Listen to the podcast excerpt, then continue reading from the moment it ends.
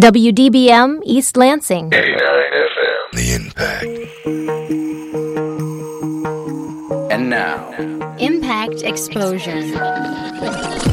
Exposure gives a voice to our community and provides a forum for discussing the relevant issues of today. Broadcasting from the campus of Michigan State University, this is Impact Exposure.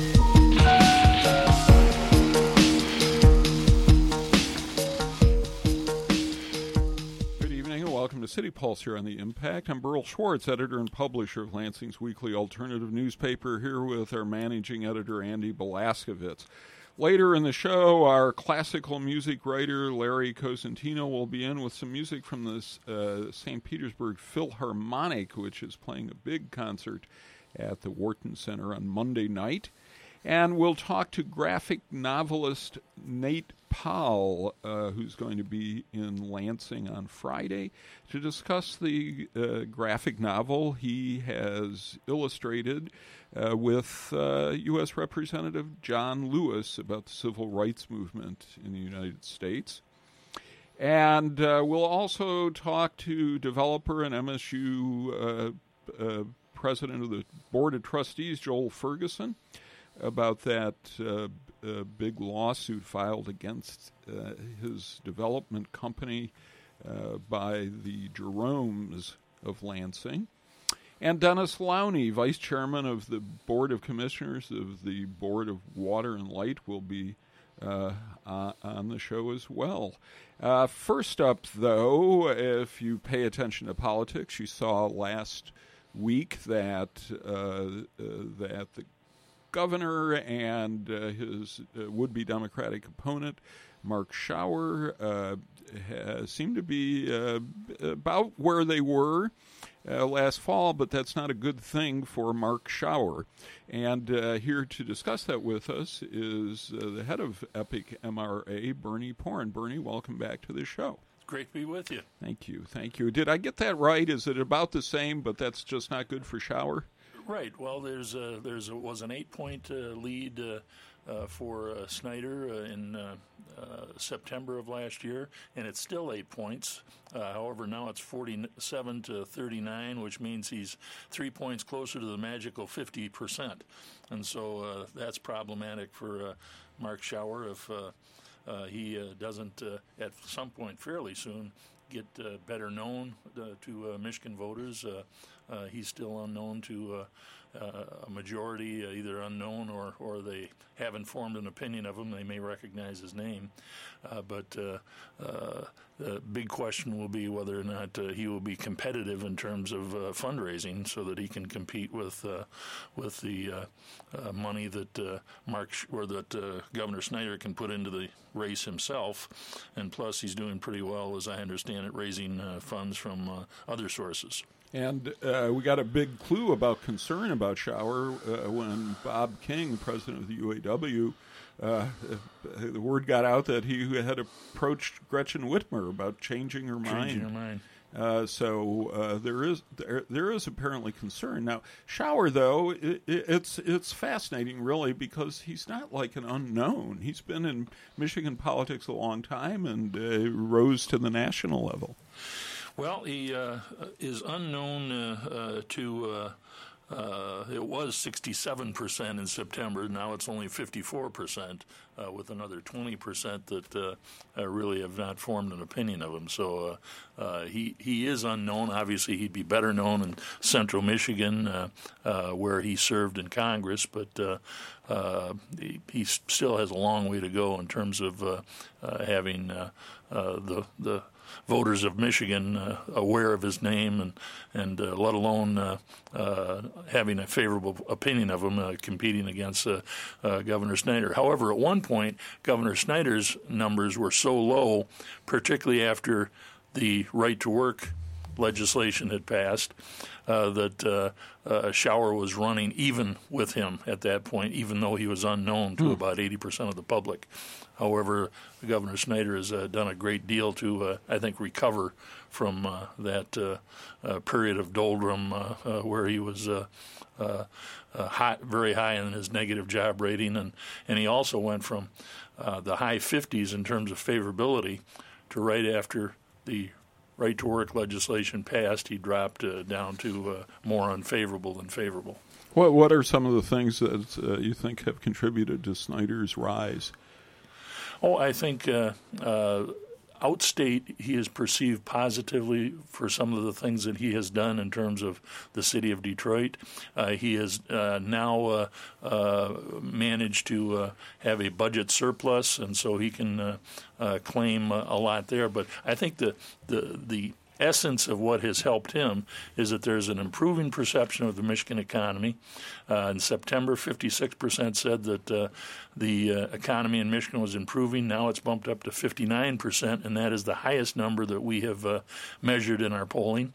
The other thing is that uh, back in September, uh, the the direction of the state was bouncing back and forth uh, based on whether or not uh, Governor Snyder was in good graces with the voters or in less than good graces. And now that has improved dramatically to where 49% say the state is headed in the right direction and uh, which is the same number as his total favorability. Uh, he's a little bit higher than that in terms of favorability at 52 percent, hmm. uh, and so he really didn't improve that much in terms of his, his favorability numbers. Notwithstanding the fact that I think he spent about a million dollars on uh, a TV ad uh, beginning with the uh, Super Bowl. Uh, you know, and uh, I, I'm not a football fan, so I didn't see that ad. I heard something about him coming out of water. what, what, was that? He comes out of water, and and uh, it, it, actually uh, takes a little bit to, to, recognize him, but you are able to recognize him. Then they get right into the, the spiel about uh, uh, how he is the comeback kid and and turning things around in, in Michigan. The one thing that I think is problematic for him in that ad that he is running is that he talks about how the business tax cuts have contributed to 200,000 new jobs, and I think that's going to be a point of contention uh, between the Democrats and uh, and the Snyder campaign and the Republicans because I think the, the Democrats will probably claim that that's a little bit like the rooster taking credit for the for the dawn. But, but, the public always seems naive about who. I mean, they they want to blame the governor and or give credit to the governor when the economy is better or worse, and uh, often it really has nothing to much to do with the governor. And and it, and it uh, quite often uh, will depend on uh, what the ads are that are that are running against uh, right. them. But the the Democrats will claim that that tax cut for business, the 1.8 uh, million, billion dollars, uh, uh, really has not contributed to an increase in jobs. That it's mostly saving the auto industry, which they will attribute uh, to uh, to uh, President Obama although right now President Obama's numbers are are fading somewhat. Uh, he, his favorability numbers dropped by four points, and his unfavorables went up to 50 percent. Uh, uh, and his uh, job rating is hanging right around where it was back in September at uh, 60, 61 percent. And so uh, he is having some problems, and obviously with the rollout of the of the healthcare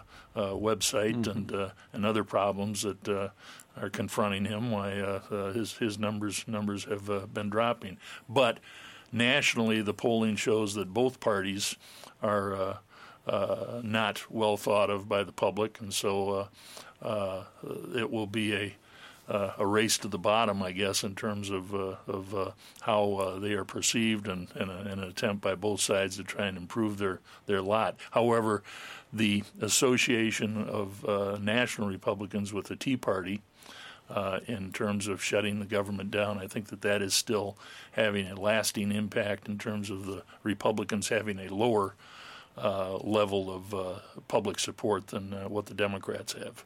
Uh, we're talking to Bernie Porn, who's uh, president of Epic MRA, about uh, his organization's latest statewide poll. You're listening to City Pulse here on the Impact. Andy?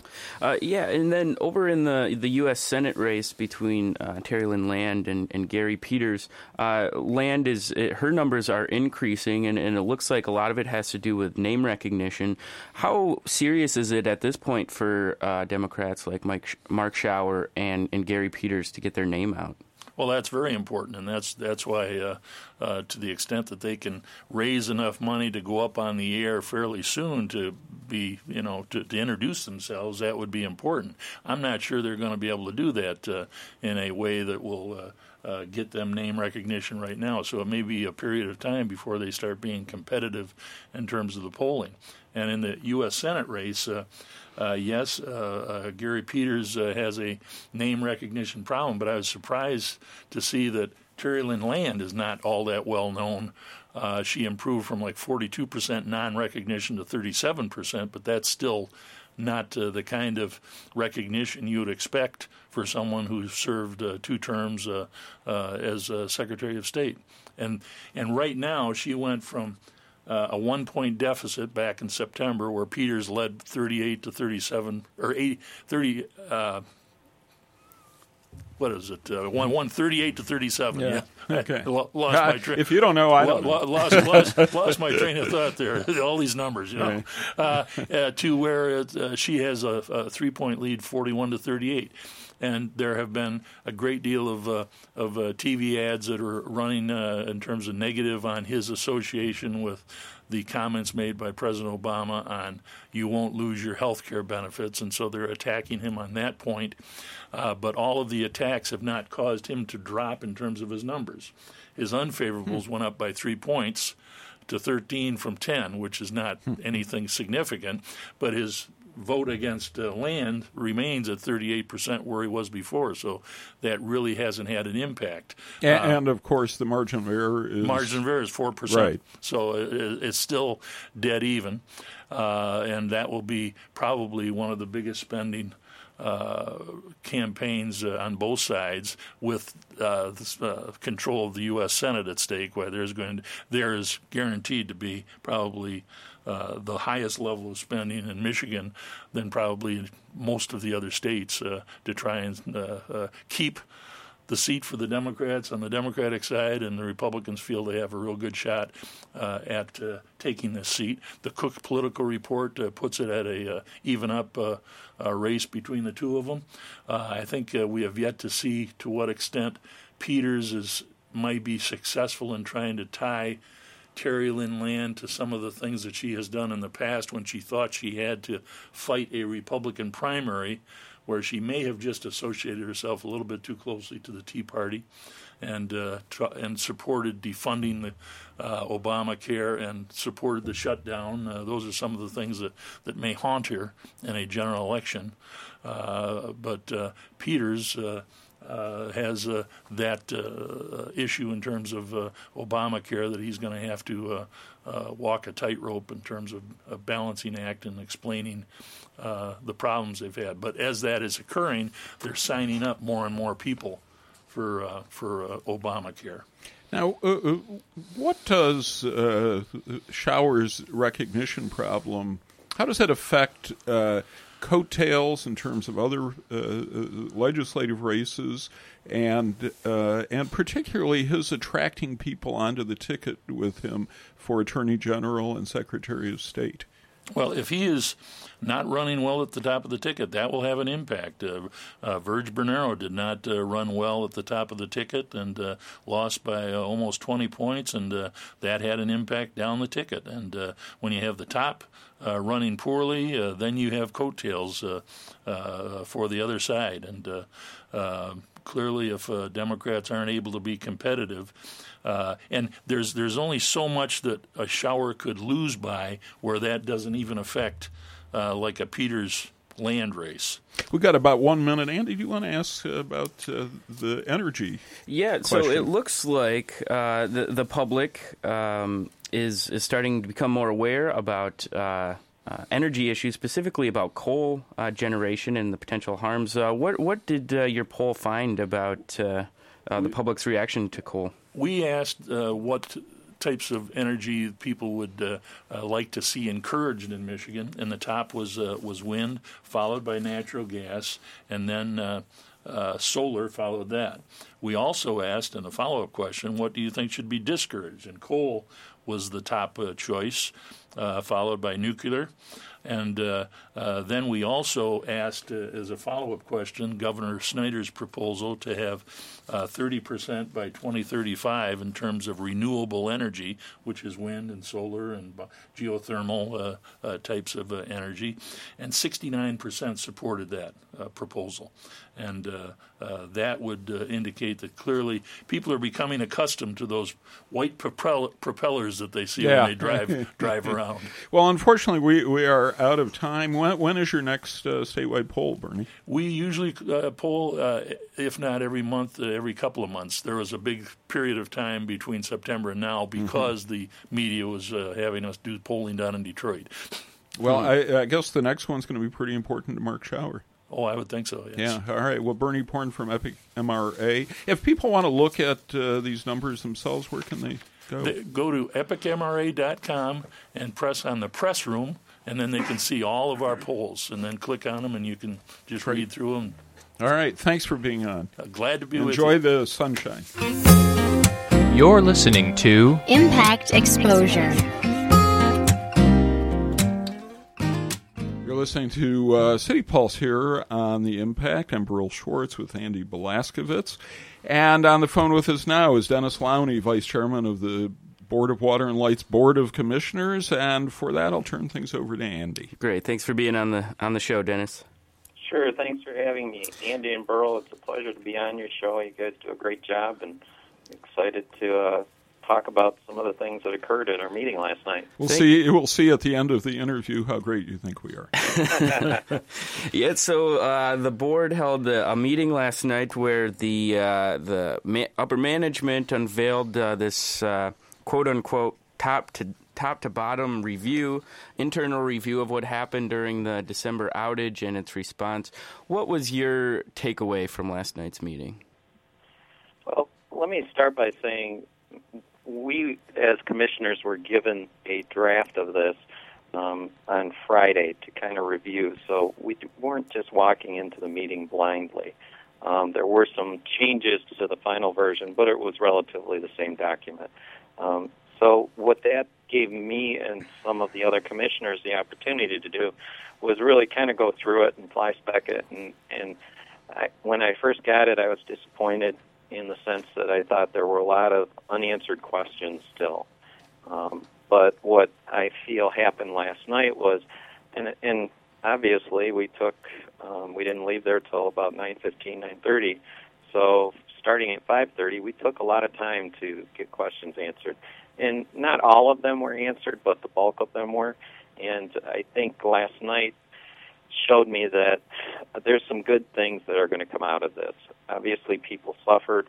Obviously, it was a bad situation, and we had uh, problems on our end as, as Board of Water and Light but um, I think some of the recommendations are really on the mark, and, and some of the recommendations came from the community forums. They came from citizens, came from um, people who talked to me, or called me up, or emailed me.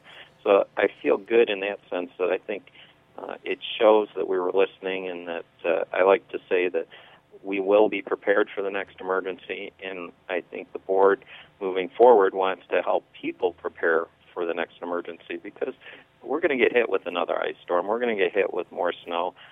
We may get hit in the summer where the air conditioning goes down because of the electric grid, but we need to be prepared as citizens. But the board is going to be prepared so that we can minimize anything to prevent what happened during the 2013 ice storm. Oh, what are some of the out question, uh, outstanding questions that you still have? Well, I think one of the biggest ones I had was, um, and, and it's alluded to in the report where our outage management system failed, and um, there, that caused several issues. But to get to the point of that, without an effective outage management system, it is hard to assess damage and take input from customers and then send crews out strategically so that they can do the best job um, and get to those areas that need to get their service back online. So um, some of the questions I had on that outage management system were answered last night, but I still want to see, you know, what what was wrong with our old system? Why did we come into this new system? It sounds like it was not properly tested, Um, and even um, in the report, it indicates that a patch was put in. Um, it, we received it after finding out a problem in October. We received this this fix, and then we put it in on the 28th. And when we put it in, it wiped out customers who had already called in, and that. So all of a sudden, you know, it created new problems, and they had to go to spreadsheets in tracking how the restoration was going. And so, my question, one of my biggest questions, is, is how much testing was done? How much have we paid? What are the performance guarantees? I just think that um, that that's something that's still out there. And it seems like if the board had a faulty system for managing this going into the storm, why wouldn't they tell, make that publicly known and say, hey, you know, we understand this is broken. We, you know, ask for your patience on this, but here we're finding out after the fact that maybe this tracking system was not properly working. And you're absolutely right. That question got raised last night, and one of the answers was is we had a, a not as severe a storm, but we had a storm, a windstorm earlier that had occurred um, just I think three weeks prior, right around Thanksgiving, mm-hmm. and um, the board handled that well. So I believe there was some of this um, false confidence of uh, we got this fixed and we'll put it in, but let's get through this storm and um, we can better implement it and make sure everything's working. And it just it wasn't a wise choice. Mm-hmm. Um, but I agree with you in the sense that my feeling is is we should have known coming into winter weather that um, if it's not working, then what is our contingencies, and do our customers know that we could have these problems? Mm-hmm. And what one contradiction contradiction that seems to stick out to me pertains to the line crews, uh, the the guys who are men and women who are out you know repairing the lines. The general manager was saying all along, and I think I believe still until last night that the board had optimal line crews. Yet they're hiring uh, several more. Uh, does don't those statements seem to contradict themselves? They do, but um, and that issue got brought up last night.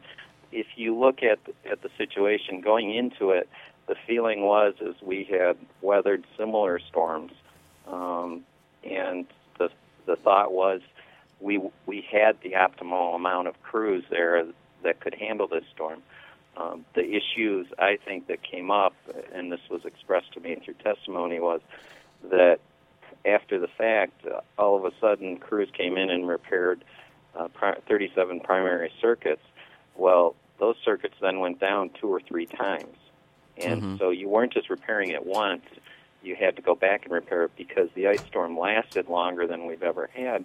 A situation where tree limbs kept falling and taking out these these um, lines. And one of the crew members that I talked to, he he had worked with a crew that came up from North Carolina, and they said that they've worked um, hurricanes and seen a lot more devastation, but they never had situations where they had to go back two or three times to repair the same line where it kept breaking. They would mm-hmm. come in after the fact and kind of um, rebuild the electrical grid system. But this, this I think, caused something unusual that we simply hadn't planned for. Mm-hmm. So. So, some of the one of the questions, or I guess general issues I've I've heard come up at some community forums is whether um, uh, organized labor uh, or collective bargaining contracts uh, for BWL employees somehow uh, impeded the board's ability to maybe address as many uh, outage spots um, as it could. Does does the board of commissioners plan to uh, look at these a little more closely? Um, was there any discussion last night about uh, you know, maybe if this was realized during the storm, that some of those provisions might have been dropped, at least for the time being? Well, I did. I did ask one of our union guys, and then I talked to someone I know at Consumers, and they said that there's language in the contract with emergencies like this where they will put all hands on deck and be willing to um, compromise on some of uh, their their requirements. And um, the person at consumers, I, specifically, I asked, you know, is it a policy where we have to have a person go? Um, we'll we'll have a crew in from out of the city or out of the state, and we assign a person to go with them. and they said that's just good best practices. Mm-hmm. Um, they do that, but it's not anything that's required. But it's it's a common practice among the utilities. Uh, it- we're almost out of time, Dennis. I did want to ask you, uh, since you raised best practices, uh, about Peter Lark's decision to delete his emails from the uh, uh, power outage uh, days. Do you think he should have done that? Um, you know, I, I understand that was Peter's policy and his procedure, um, and he said that comes directly from retention of retention records retention at the state level. Um, and he showed me the document from DMV or DTMB, I think. And um, I, I think moving forward, well, if that's our policy, we may want to reconsider that. And in times where we have catastrophic storms, we need to hold on to that information in case we want to go back and look at it. All right, very good. De- Dennis Louney, Vice uh, Chairman of the Board of Water and Lights Board of Commissioners, thank you as always for being on City Pulse. Sure. Well, thank you for having me. You guys have a great day. You too. You're listening to Impact Exposure on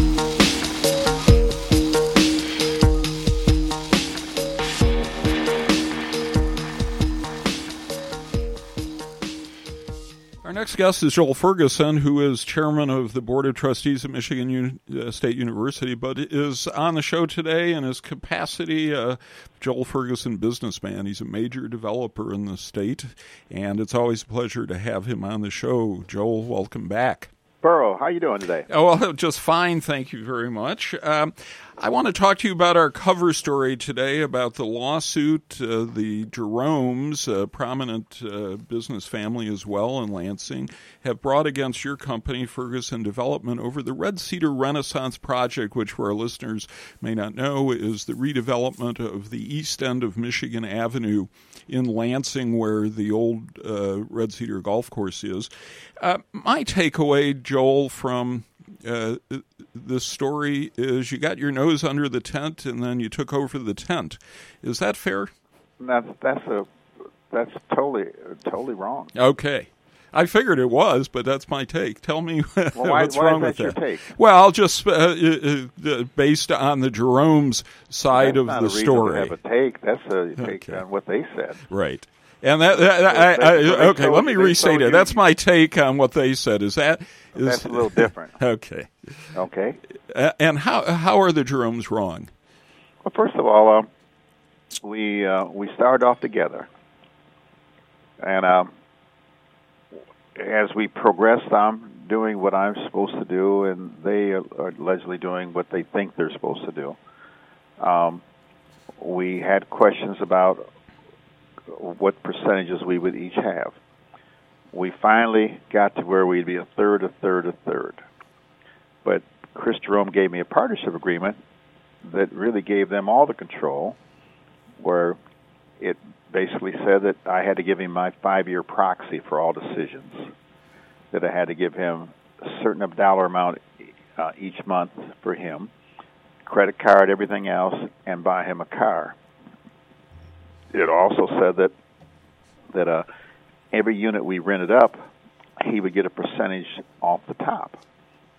And so whatever my third would be worth, it would be worth far less because it'd be totally diluted by the way this thing was going. And we didn't agree. We had a meeting, and uh, the mayor refereed it. We didn't come to eye to eye, and uh, he was working with uh, a group, Continental. I mean, um, um, Carpenter. Uh, I was not allowed to talk to him because he claimed he was a managing partner. Um, we went our separate directions. Uh, the city recognized we had an impasse, or people did, and uh, I'm a developer with 14 housing developments. I mean, I mean, I've been developments in 14 Michigan cities, and uh, it was kind of felt that I should do the housing, and he would take it, do the hotel and the other parts, and uh, so that's the direction we went. I called Frank Kass, and uh, we formed a partnership. We got near the end, and they recognized they didn't have the housing, and they wanted to uh, build a massive student housing, and uh, they their partners um, didn't want to move forward unless they had the housing. and so they basically left. Who No, were that's what happened. they left? They left. Now they they claim the opposite. They say they were put out. That they suddenly They, they've never been put out. You can't be put out of something you didn't have. One of the big lies in this thing was that to assume that the city did not award any of us the development up to this point. They said that we were when we were together, or Jerome's, they we had a we were someone they were negotiating with. There's never been an award to anyone. Okay, so you can't be put out of something you didn't have. Okay, and the other point, every party, and when you read their lawsuit, they say that Frank, Kass, Continental, and Ferguson, and everyone else are doing business in Illinois. That's one of the first parts of the state. None of us do any business in Chicago. Never Let, have. let me explain to our listeners what that's about. The suit by the Jeromes was filed against uh, Ferguson Development and and others in Cook County, Illinois, where Chris Jerome lives. He claims in the suit that he that they that Cook County Circuit Court has jurisdiction because all of the defendants do business there. Go ahead, Joel. That's totally untrue. None of us do business in Cook County. Okay, now there's two things why the suit's a waste of time.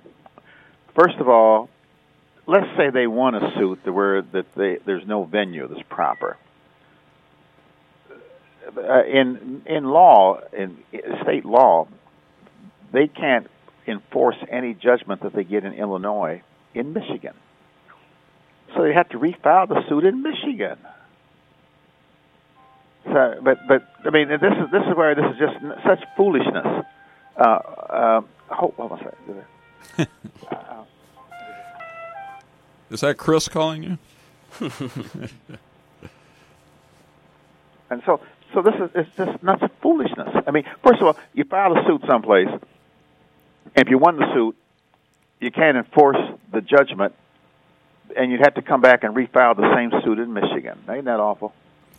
You know. And the second thing, someone says that we stole some plans, and you look at our plans, we're not doing anything that that Chris and I originally had.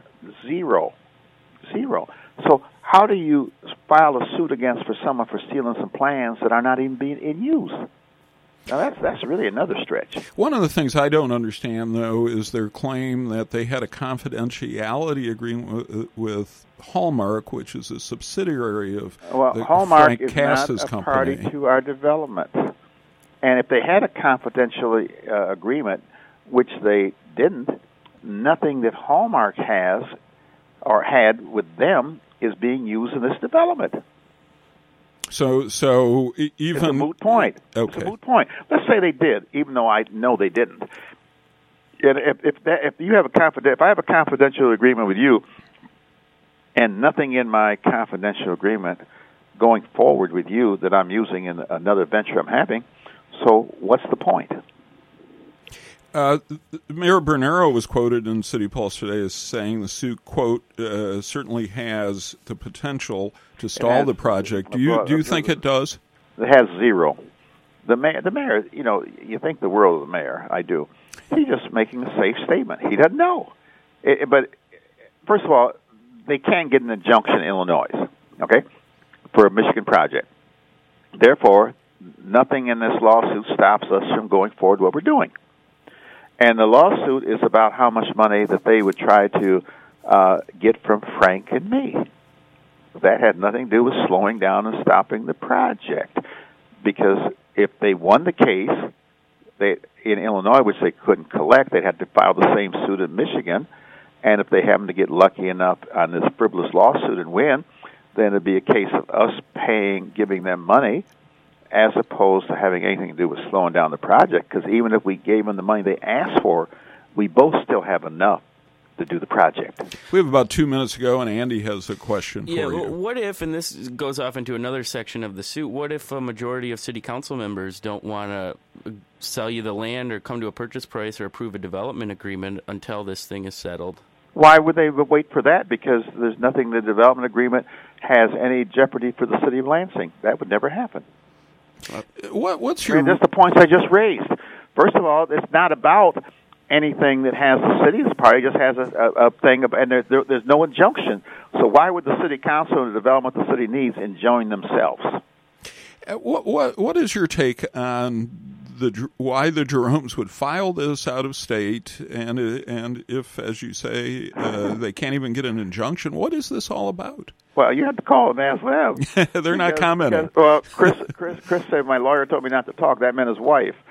His wife's uh, a lawyer in ah. Chicago. He lives in Chicago. Is she a lawyer of the firm Johnson and Bell? That's I don't know that. Uh, representing she's a lawyer him? in Chicago, and so what they like to do is, I guess, harass us to drag us down the road to Chicago to defend ourselves, and then maybe us not liking to have to go to Detroit defending ourselves, that we would probably give them some money to go away. But hell, I'm not going to get in a car to go to Chicago win a case of someone if they win one they couldn't they couldn't enforce anyway. I'm not that dumb. uh, the question I always ask you is, we're about out of time. How much are you going to pay for this property? Uh, well, we're certainly not going to negotiate on the City Pulse radio station. well, come on, we won't tell anyone. No, I'm just saying, Berl. I think you're extremely competent, and uh, I, I I enjoy that. But uh, you know, but just think of what I just said, and and Andy's question. Why, well, no one would self enjoy themselves on a case in Chicago between some guy who's trying to extort some money from me. Okay. That would never happen. All right. Well, we look forward to hearing more about okay, this. Well, and, I, and your re- I, I, hope I answer the questions in a nice way. You always do. Thank you so much, Joel. Thank you very much. Uh, okay. right. Joel Ferguson is uh, a developer and chairman of the board of trustees here at Michigan State University, and you're listening to City Pulse here on the Impact. I'm Berl Schwartz with Andy Balaskovitz. You're listening to Impact Exposure.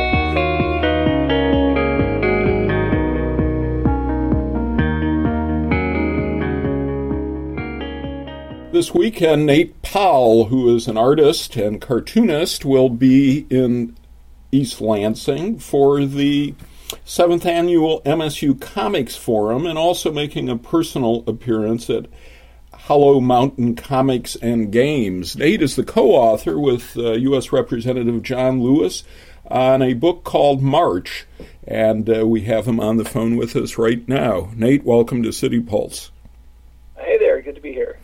Uh, Nate, uh, this book is uh, a history of the uh, civil rights movement in the United States, and it's actually the first of three books. What what inspired this? Well, um, Congressman Lewis and Andrew Aydin, who is a staffer for him and also a lifelong comic lover and comic book writer, um, basically uh, they were wrapping up a campaign five years ago or so and some folks were kind of making fun of Andrew because he was talking about how he was headed to a comic book convention after the campaign was over. And uh, John Lewis kind of stepped in and was like, "Don't make fun of him."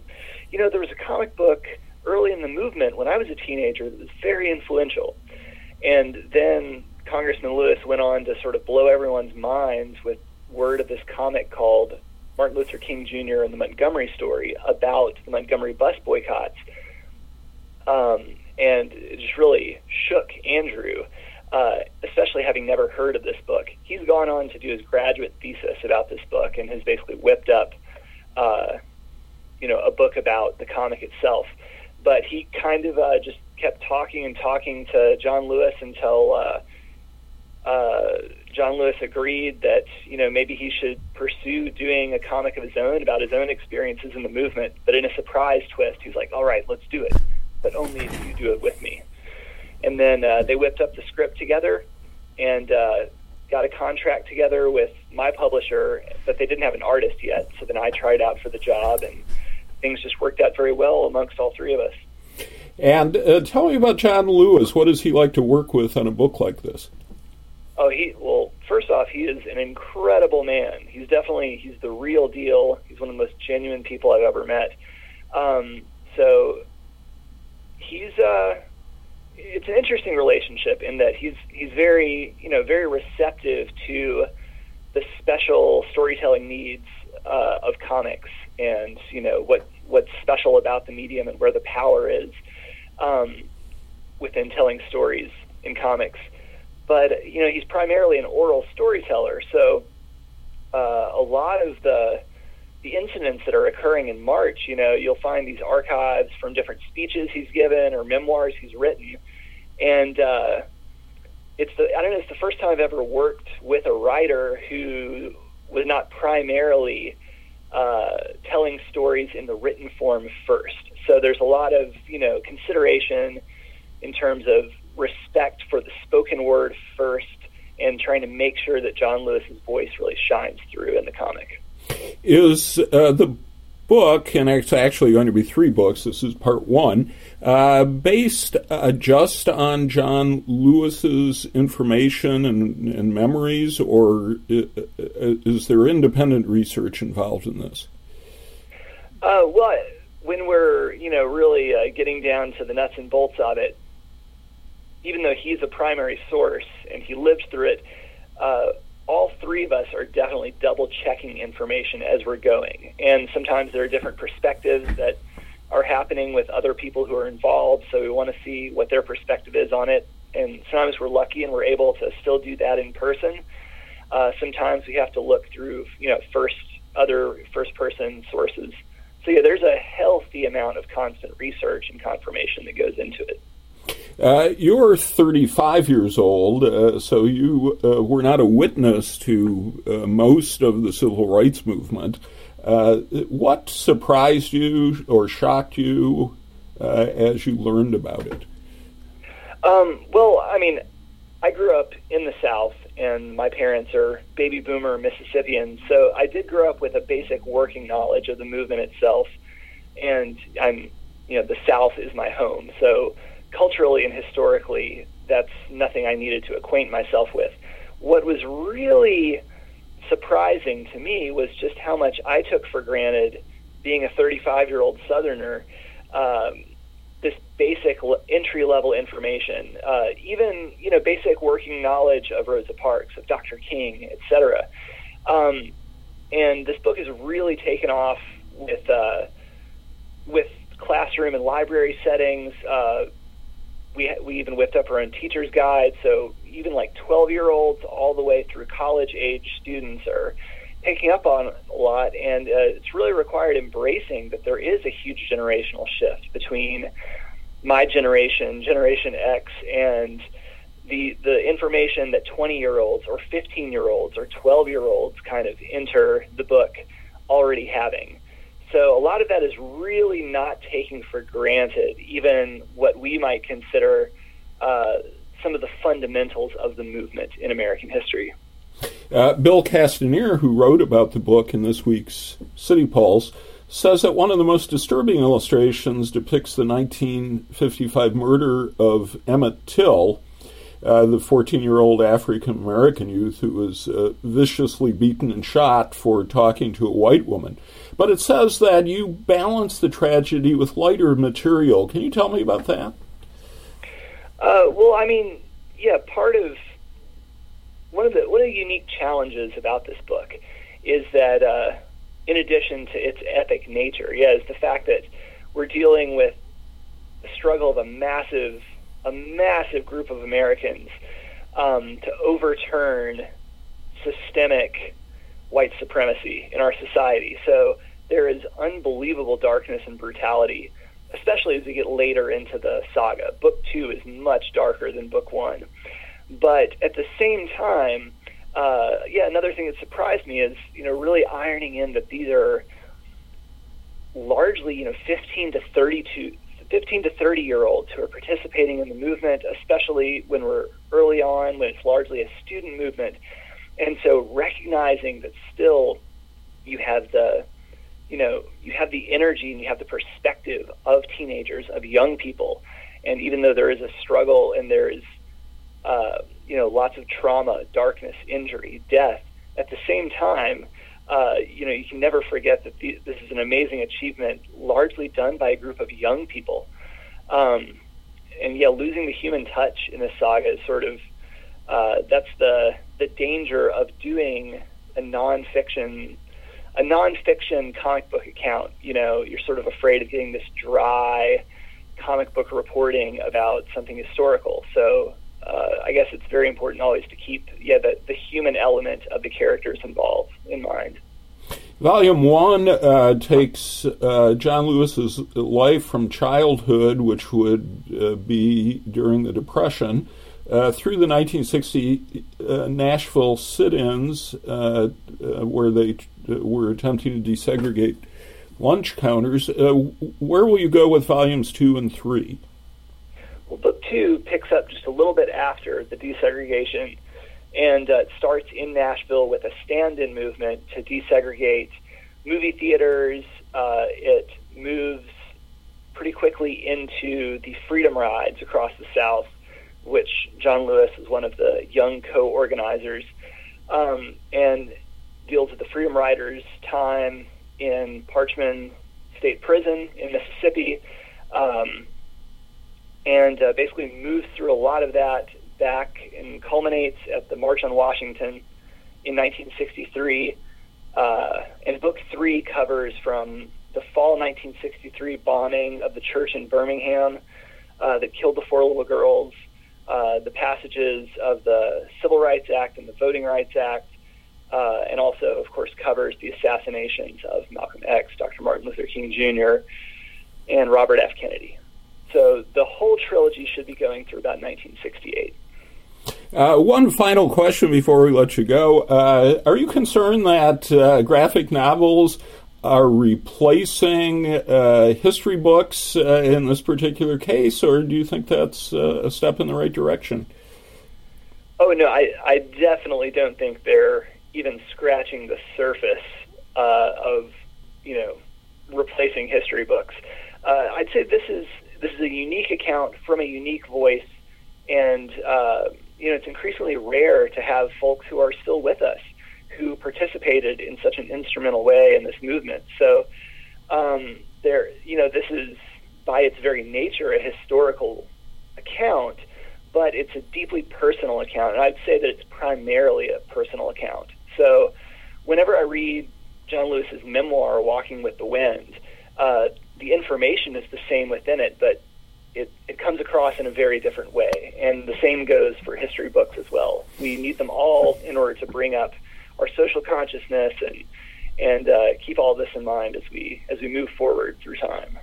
Uh, Nate Powell is the co-author of March, Book One, the first part of a three-volume set, uh, illustrated by Nate and written with uh, civil rights leader John Lewis. He's coming to East Lansing uh, uh, this weekend. He'll be at the seventh annual MSU Comics Forum, and he will also be at Hollow Mountain Comics and Games from 5 to 6:30 p.m. Friday. Uh, and uh, Nate Powell, thank you so much for being on City Pulse. Oh, thanks for having me. Uh, we're going to play a little m- classical music for you now, and we'll tell you why in a minute.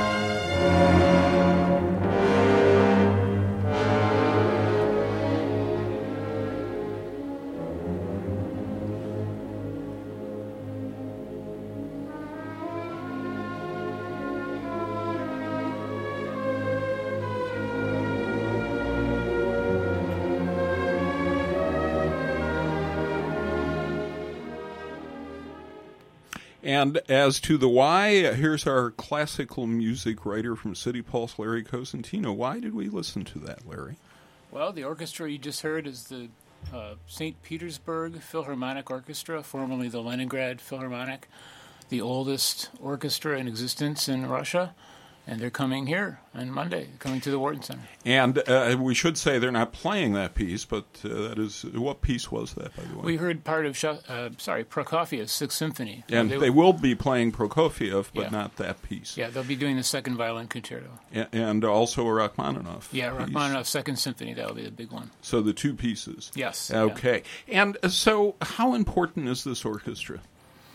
Well, it was uh, one of the first orchestra. It was the first major orchestra, um, and in, formed in Russia. It, over the Soviet period, the whole seventy some years of the Soviet Union, it was uh, one of the world's top orchestras, and still is.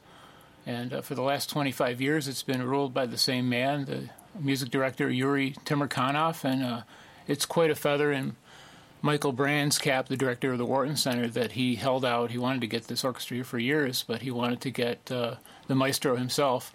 It's not always easy to get get someone of that caliber, even to Ann Arbor, let alone here. And uh, it finally worked out, as I understand, because he got a package deal with Yo-Yo Ma and uh, the Estonian National Symphony, which came and gave a tremendous concert a couple of months ago in Wharton, and uh, I think the Vienna Boys Choir. They all have the same agent, and they have they all have connections with.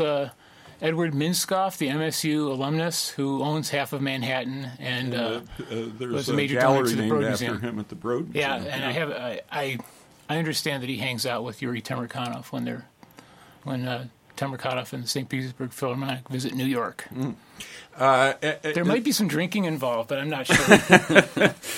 I certainly hope so. Uh, Now, the, the conductor is a bit controversial, at least uh, by Western standards, by uh, something he said about women.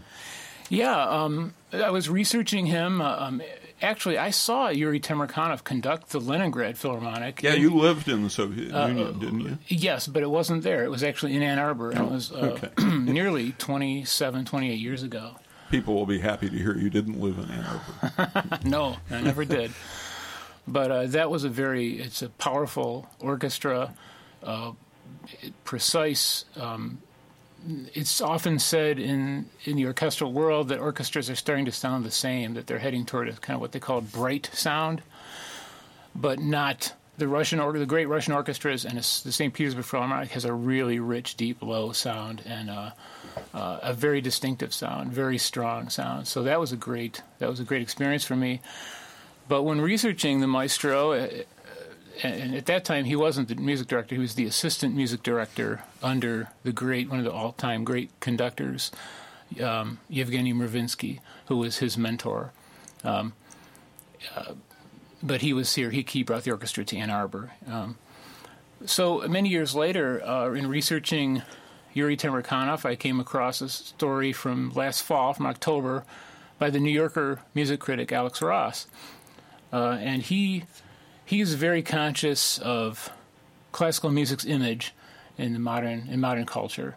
He's uh, often criticizes. Uh, well, he laments that whenever you see a villain in a movie who's about to dominate the world or a sadistic Nazi who's going to torture someone, they're invariably listening to classical music.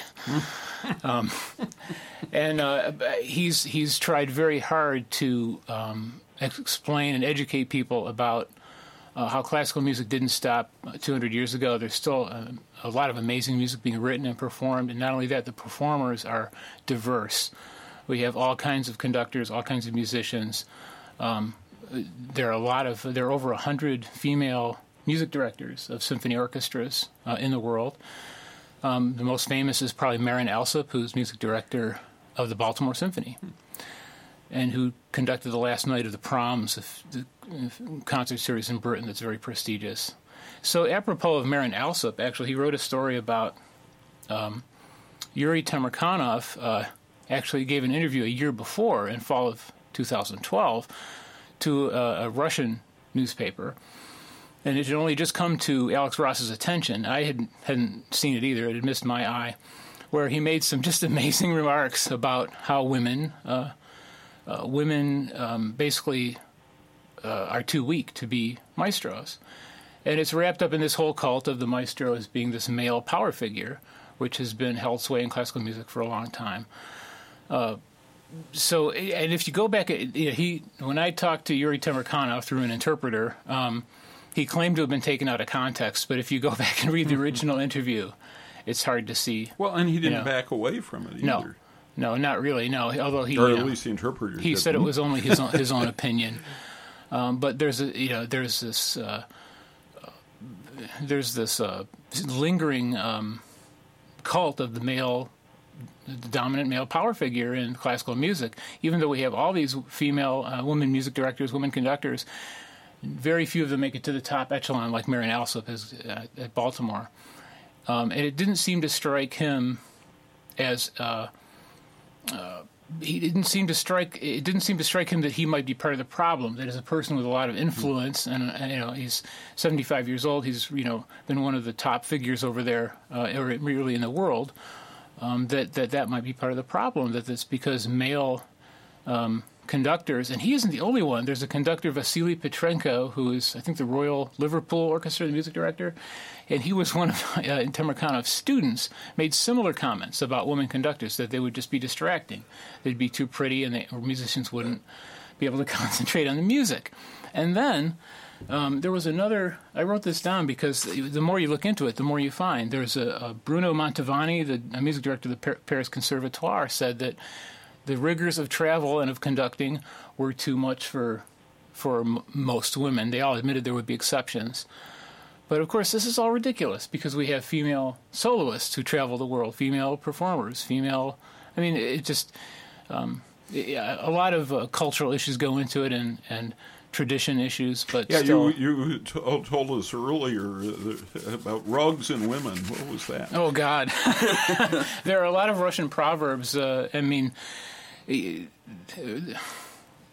don't want to tar. You, you don't want to talk about a group of people so broadly. And you know, of course, there are people here and everywhere that have different views. Uh, but let's just say that uh, it's it's been a part and parcel of Eastern European and Russian culture to uh, have a different view of sexual roles than we might have in the West, and it's not evolving at the same rate, let's say, as ours are. And uh, so you may not want to say it, but I think what you said was that rugs and women should be beaten what weekly. Yeah, that is something. uh, is a Russian proverb to right. that effect. Yeah, yeah. it's not one we share, but it is one we are sharing with you. Uh, to, uh, yet at the same time, you ask him a question I ask you to ask him about, which is uh, his attitude toward uh, homosexuals, and uh, it seemed pretty enlightened. Yeah, it did, and he he came back uh, quite quickly, and he came down uh, very decisively uh, against per- persecution of gays, and he said it was. Due to the dismal state of education in Russia, that people still think it's being gay is some kind of illness or uh, I forgot what he said. Uh, I know. Uh, it was, but he said yeah. it was just basically a lack of education yeah, yeah. in Russia. Yeah, I've also there's there's a, there's a. By the way, let me interrupt. We're talking to Larry Cosentino. I got lost in our conversation. We're talking to Larry Cosentino, as our classical music writer, about the uh, uh, the uh, Saint Petersburg Philharmonic appearance here Monday at the Wharton Center. Go ahead, Larry. Well, I was just going to say there's an attitude in, in not just in Russia, but in, in other places in the world that uh, there's a you even hear the sometimes hear the term gay mafia being used. That uh, being gay is uh, um, some kind of um, ploy, even to. Uh, it, it's the way people used to talk about Jews, frankly. Mm-hmm. You know that uh, there are a disproportionate number of there gays. Are conspiracies and agendas. Exactly. And control yeah. the world. And, and they help yeah. each other, and that's why there's so many of them prominent in the arts and so forth. And, so and being a, a, gay Jew, I've got it all. you can have a conspiracy with yourself. it's fun. Well, uh, so uh, clearly you're excited about this concert, and uh, and it does oh, sound yes. it does sound phenomenal. Uh, but uh, tell me about these two pieces uh, that they're going to play. Well, Rachmaninoff is is not a personal favorite of mine, but this Symphony Number Two has been. one of the great standards and, and beloved pieces for many, many years now. And Russian orchestras love to bring Rachmaninoff to the West because uh, he is so uh, beloved, you know, not just in Russia but in Europe, in America. Um, he reaches people, whether it's uh, you love old Hollywood movies, and Rachmaninoff had a lot of influence on, you know, Erich Wolfgang Korngold and Max Steiner and all the old Hollywood composers, and uh, you know, there's a romanticism to his music that's very appealing no matter what. Whereas some of the more abrasive pieces or the more modern pieces are a little more difficult to put over. Uh, I remember reading an interview with uh, Temirkanov where he talked about my favorite composer, Shostakovich, who's very popular here in the West, but he, Temirkanov, is reluctant to conduct a major symphony by Shostakovich here in the West because there's a lot of political baggage um, that he's not sure Western audiences really understand. Whereas with Rachmaninoff, you know, who hasn't had their heart broken or um, been in love or doubted the meaning of life and all that great Russian stuff, and you know, it's all it's all in there. It's it's, it's a great big, uh, really beautiful, beautiful piece of music, and it gives a chance for the orchestra to just bowl you over. Mm. And uh, this is again Monday night at the Wharton Center. I think it uh, starts at seven thirty. There may be tickets. I really don't know, but uh, it is an opportunity so. to hear a, a world class, uh, renowned orchestra. Uh, Larry, how's the uh, season going so far for the Lansing Symphony? You, are you impressed? Uh, um, yeah, I've been very impressed. I did miss the last concert. I think you probably know, but because uh, I was out of town, but.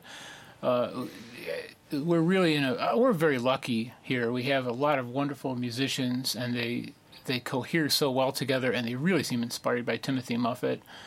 And he keeps on pushing things a little further and further, and giving us more and more new and interesting stuff.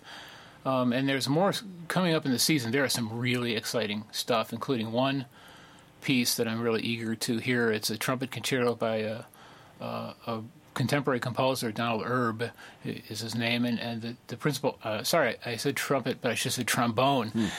The principal trombonist, Ava Ordman of the Lansing Symphony, has been actually training, literally training, like, I mean, at the gym for months to play this because it's, it's extremely demanding hmm.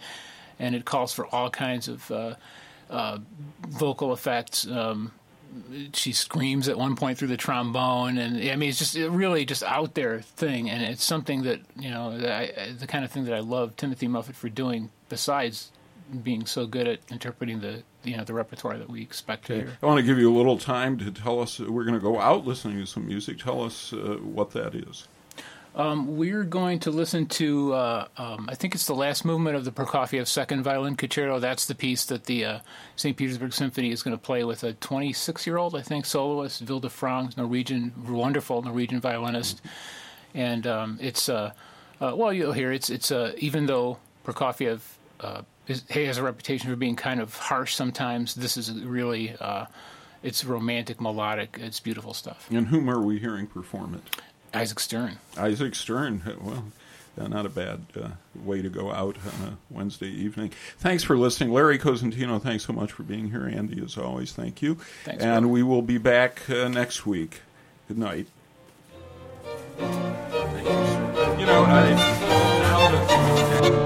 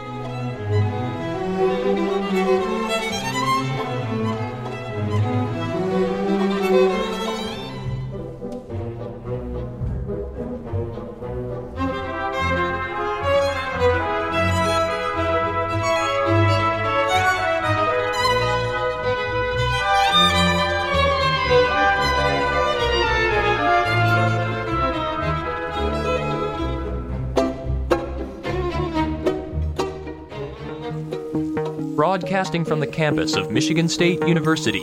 You've been listening to Impact Exposure.